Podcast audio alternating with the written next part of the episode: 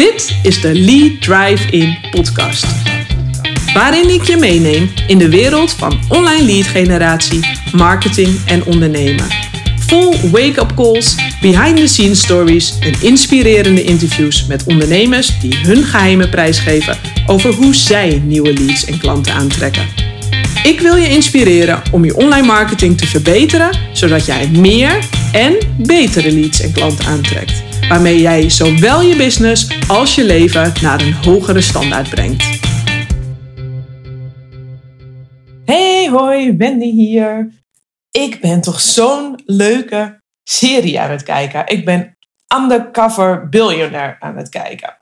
En uh, ja, dat is een serie. Hij is niet op Netflix. Je moet hem eventjes uh, kopen online. Maar dat is een serie waarin drie biljonairs onder andere Grant Cardone, uh, Elaine Culotti en Monique Mosley, die gaan slechts met 100 dollar een truck undercover, om het zo maar te zeggen. Die gaan naar een onbekende stad toe, waar ze geen contacten hebben. En ze hebben dus alleen een mobiele telefoon, waar geen contacten in staan, alleen hun uh, familie. En een mobiele telefoon, een truck en 100 dollar, daarvan mee gaan ze op pad. En dan is het dus de bedoeling dat ze een business van een miljoen binnen 90 dagen gaan opbouwen. Nou, ik vind het helemaal leuk, want het is een ondernemersprogramma natuurlijk. En er komt zoveel leuke dingen in voort. Zoveel lessen komen erin naar voren, die ik met je wil uh, gaan delen. Ik ga de drie uh, lessen uit deze serie die ik tot nu toe eruit heb gehaald, uh, ga ik met je delen. Het zit echt bomvol lessen, maar ik ga even een beetje de rode draad met je delen. Want ik denk dat jij daar ook heel veel aan hebt. Ja, je kunt natuurlijk ook gewoon de serie uh, gaan kijken.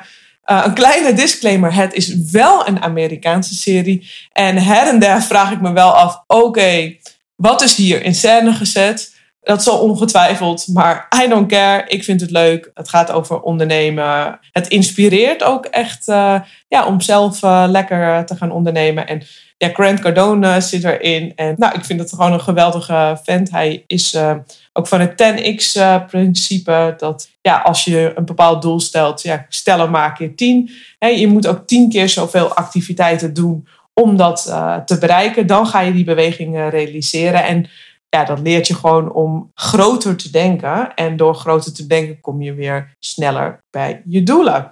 Dus ja, ik vond het superleuk. Dat was eigenlijk eh, de motivatie, want ik volg hem.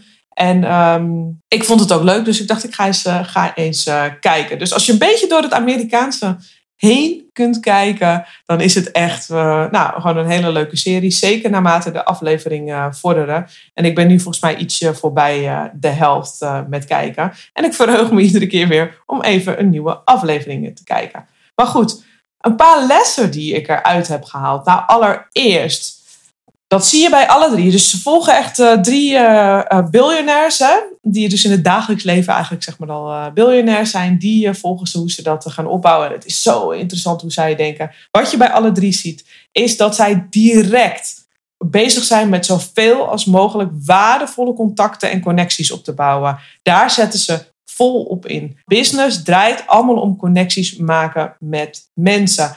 En dan veel connecties maken en natuurlijk wel van de juiste connecties maken. Maar de, het ene contact leidt weer tot het andere contact en zo on. En dat zie je helemaal uitvergroot in die serie bij alle drie gebeuren. Ze zitten alle drie in een andere stad. Uh, zie je dat gebeuren, hoe waardevol uh, dat is. En dat kunnen we natuurlijk zelf ook op onze eigen onderneming uh, leggen dat gaat natuurlijk ook over jouw netwerk. Des te groter jouw netwerk is, des te meer mensen weten wat jij doet, des te meer aanbevelingen je ook krijgt. Dan gaan mensen je doorverwijzen. Dus ja, het draait allemaal om connecties uh, maken. En dan uh, nodigen mensen je misschien ook uit voor samenwerkingen en dergelijke. Dus connecties, connecties, connecties. Dat is echt de hele rode draad uh, ja, in die serie, maar natuurlijk ook in het ondernemen. Zonder die verbindingen ga je uiteindelijk nooit verkopen. Dus als je iets kunt doen vandaag, ja, leg een waardevolle connectie. Bel iemand op uit je netwerk om je connectie weer even aan te halen. Of kijk bijvoorbeeld via Instagram, hey, met wie kan ik een nieuwe connectie leggen? We hebben Instagram en social media, dus het is een fantastische manier om met mensen te connecten. En uh, dat kon vroeger niet, dan kon het alleen maar in real life. Maar een connectie is tegenwoordig zo gelegd. Maar wees je er bewust van dat dat je business op de lange termijn echt daadwerkelijk verder helpt. Nou, een tweede punt, dat gaat vooral even over een bepaalde manier van denken. Dat is dat je niet uh, jezelf de vraag moet stellen van hoe ga ik geld verdienen? Maar dat je jezelf de vraag stelt, wie heeft mijn geld? Of zoals Grant Cardone dat dan zo mooi zegt, who's got my money? Die vraag, denk er maar eens over na. Wie heeft mijn geld? Dan ga je heel anders denken. Dan ga je kijken van, hey, welk type publiek? Wie heeft mijn geld? En dat stimuleert ook gelijk om ietsje groter te denken. Ik vond het een hele mooie vraag, een hele leuke. Who's got my money? En dan ga je ook direct veel gerichter denken. Want hoe kom ik aan mijn geld is zo'n hele grote open vraag. Maar als je jezelf vraagt, wie heeft mijn geld, is het al veel gerichter. Dus stel jezelf die vraag maar eens. Wie heeft mijn geld?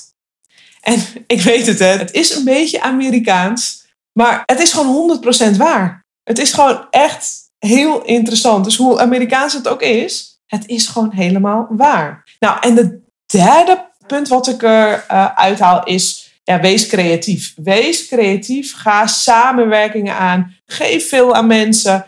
En wees ook creatief in het feit rondom geld verdienen. Wees niet bang om tijdelijk op een andere manier geld te verdienen dan dat je uiteindelijk wilt. Want je hebt geld nodig om ook gewoon te voorzien in je basisbehoeften. Om je huis te betalen, om uh, je boodschappen te betalen als jij je business aan het opbouwen bent en je bent naam aan het maken, dan kost dat gewoon even tijd. En ondertussen, ja, dan gaan er gewoon, zeg maar, de rekeningen die lopen gewoon door. Die moeten betaald worden. En dat is helemaal niet erg dat je dat dan op een andere manier oplost. Ik heb bijvoorbeeld zelf in de eerste twee jaar van het ondernemerschap er nog interimklussen naast gedaan. Ik heb ook een hele tijd één dag per week een interimklus gedaan. En daar betaalde ik mijn rekeningen van. En ondertussen, destijds werkte ik 24 uur eh, per week. Nou ja, nu is het meestal ja, tussen de 24 en 30 uur per week. Maar van die 24 uur werkte ik één dag dus interim. En die andere twee dagen heb ik mijn business opgebouwd. En dat deed ik gewoon tot het punt totdat ik zoveel omzet had. Dat ik dacht, oké, nu kan ik die interim klus loslaten en nu spring ik. Want ik weet dat die dag extra me nog meer gaat opleveren. En nu kan ik dat loslaten en dan kan ik daar al mijn rekeningen van betalen. Dus die interimklus is niet meer nodig. Maar of het nou interimklus is, of bijvoorbeeld een parttime baan in loondienst, of dat je uh, s'avonds uh, nog uh, wat doet, of dat je er nog een ander iets online bij hebt. Het maakt niet uit. Je rekeningen moeten gewoon betaald worden. En ondertussen kan je dan werken aan je droom. En ga daar dus creatief mee om. Hè? Kijk ook bijvoorbeeld met ehm, samenwerkingen. Ik ben er wel voorstander van om altijd gewoon mensen te betalen. Maar zeker in het begin. Kijk of je een wederzijdse win-win uh, kan vinden. Van oké, ik help jou hiermee, jij helpt mij daarmee. Moet je het wel heel duidelijk afkaderen, heel duidelijk afbaken, een goede afspraken over uh, maken.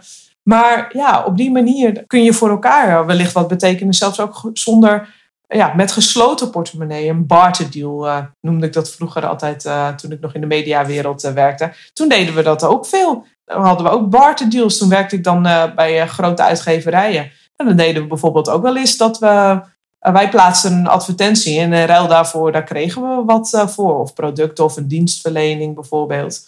En zo kon je dus toch met een uh, klein budget heel veel ja, voor elkaar krijgen. Ja, kijk daar ook um, van ja, met wie zou kunnen samenwerkingen waar we allebei uh, baat bij uh, hebben. Dus ook in deze serie ja, gaat het daar helemaal over. En dan zie je dat zij dat ook direct doen. Dus het is wel heel interessant dat je ja, die biljonairs dat ook ehm, ziet doen. En ik zie vooral bij veel vrouwelijke ondernemers echt ook een negatieve associatie met het woord verkopen of sales. En misschien herken je je wel in dat je zelf ook zegt van ja, ik wil niet salesy overkomen, ik wil niet pusherig overkomen. Dat je daar een beetje weerstand op voelt. En ik snap het hè, want verkopen, oh echt, man oh man, ik heb er echt jarenlang een haat-liefde verhouding mee gehad. Echt jarenlang. Maar ja, toen ik op een gegeven moment een paar ton met mijn uh, social media advertising agency draaide, ja, toen kon ik natuurlijk op een gegeven moment echt niet meer zeggen dat ik niet kon verkopen. Want ja, kwamen al die klanten daar dan. Hè? Maar ja, hoeveel omzet had ik dan nodig om wel te kunnen zeggen dat ik kon verkopen? Dus op een gegeven moment kwam ik op een punt dat ik dacht, ja, Wen, weet je, je kunt dit niet meer zeggen. Want ja, ik had alle klanten zelf geworven op mijn manier. En ik ga altijd op zoek naar de wederzijdse win. En kijk, ik zie het zo. Iemand heeft een probleem. Jij kan het oplossen. En dan is het gewoon simpelweg een transactie met een wederzijdse win. En ja, dat heet dan sales of verkopen. En ik zag toen ook dat ik gewoon die negatieve associatie met dat woord, dat dat gewoon een verhaal was wat in mijn eigen hoofd leefde. En dat zie ik ook veel terug bij de deelnemers aan mijn trainingen. Het leeft gewoon in je eigen hoofd. En dat komt misschien ook omdat we een hekel hebben aan straatverkopers, aan telefonische acquisitie bijvoorbeeld. Maar het hoeft helemaal niet op die manier. Ik heb het nog nooit op die manier gedaan. Ik heb nog nooit op die manier verkocht. En je hoeft ook niet op die manier te verkopen. Het is jouw business, jij bepaalt. En bij mijn cursisten zie ik ook veel dat ze verstijven als het op het aanbod aankomt. En misschien herken je dat ook wel, dat je denkt, nu moet ik mijn aanbod doen. Dat vind ik heel erg spannend. Maar ik wil je uitdagen om anders te kijken naar verkopen. Want verkopen is niets meer en minder dan mensen begeleiden naar de voor hen juiste keuze. Dus je hoeft helemaal niks door iemand zijn strot te duwen, om het zo maar te zeggen. Jij begeleidt mensen naar de juiste keuze. En je faciliteert hen daarin. Echt, en dat doe je maximaal om een goede beslissing te kunnen nemen. Dus geef ze alle benodigde informatie. Wat zou er in de weg kunnen staan? Geef die informatie. En jij wilt ook, hè, jij gaat ook op zoek naar die ideale klant. Dus dat vraagt ook van jou kiezen voor een bepaald type klant. Want je kunt niet iedereen heel goed helpen.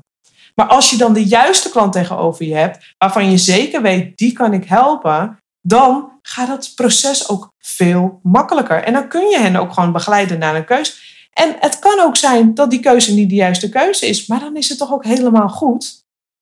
Pas toen ik zeg maar duizend procent van mijn eigen waarde ging staan en ik besloot om alleen met mensen te gaan werken die ik het allerbeste kan helpen, toen veranderde mijn negatieve associatie met verkopen. En nu weet ik ook inmiddels, dus het is misschien ook wel een beetje ervaring, nu weet ik gewoon welke transformatie ik mijn klanten kan brengen. En ja, dat heeft een waarde. Vaak een veelvoud van de investering halen zij eruit. Dus het is een win-win voor beide partijen. De ene persoon die heeft een probleem, jij kan het oplossen. Dus dan is het een transactie met een wederzijdse win. Ja, dat is toch fantastisch? En dan, ja, daar is toch niks mis mee. Dat is alleen maar mooi. En op die manier ja, geniet ik enorm van het ondernemen, van business doen. Dus wat je hieruit uh, hopelijk meeneemt, is dat jij uh, eens gaat onderzoeken van oké, hoe kijk ik tegen verkopen aan? Vertel ik mezelf misschien een verhaal? En onthoud ook hè, daarin, er is niet one best way. Tuurlijk zijn er allemaal theorieën over. En ik uh, heb bijvoorbeeld zelf een partner die is al jaren verkopen. Nou, dat is wel zo iemand die dus ook eerder dan aan de telefoon gewoon koude acquisitie deed. Nou, dat is ongeveer Mr. Sales himself. Maar ja, ik heb ook regelmatig daar discussies over met hem. Omdat ik gewoon anders tegen sales aankijk dan dat hij doet. Maar in essentie gaat het toch over hetzelfde. Het gaat over contacten leggen, verbindingen leggen. En het gaat over je aanbod doen om uh, bezwaren dus uh, weg te nemen. Dus om die juiste keuze te maken. Alleen hij vertelt zich daar een ander verhaal op dan dat ik dat doe. We hebben een andere benadering, omdat we ook gewoon andere mensen zijn. Maar per saldo komt het op hetzelfde neer. Hij pakt makkelijker de telefoon en uh, belt koud mensen op. Ja, nee, dat is niet mijn stijl. Ik doe dat vaak vanuit een warme connectie en ik benader het vanuit de marketingkant. Dat is meer mijn stijl, maar zo is er voor iedereen een eigen weg. Nou, en als jij er klaar voor bent om je online marketing te verbeteren en te fine-tunen, Om zo meer nieuwe klanten en betere klanten aan te trekken? Check dan even mijn site wendykersens.nl. Want deze week zijn de deuren voor mijn Lead Drive-In programma's weer geopend. En je kunt je nu aanmelden voor een selectiegesprek. Nou, voor nu wil ik tegen je zeggen: maak er nog een hele mooie dag van. Ga staan voor je waarde, want je verdient het. En tot de volgende keer. Doeg!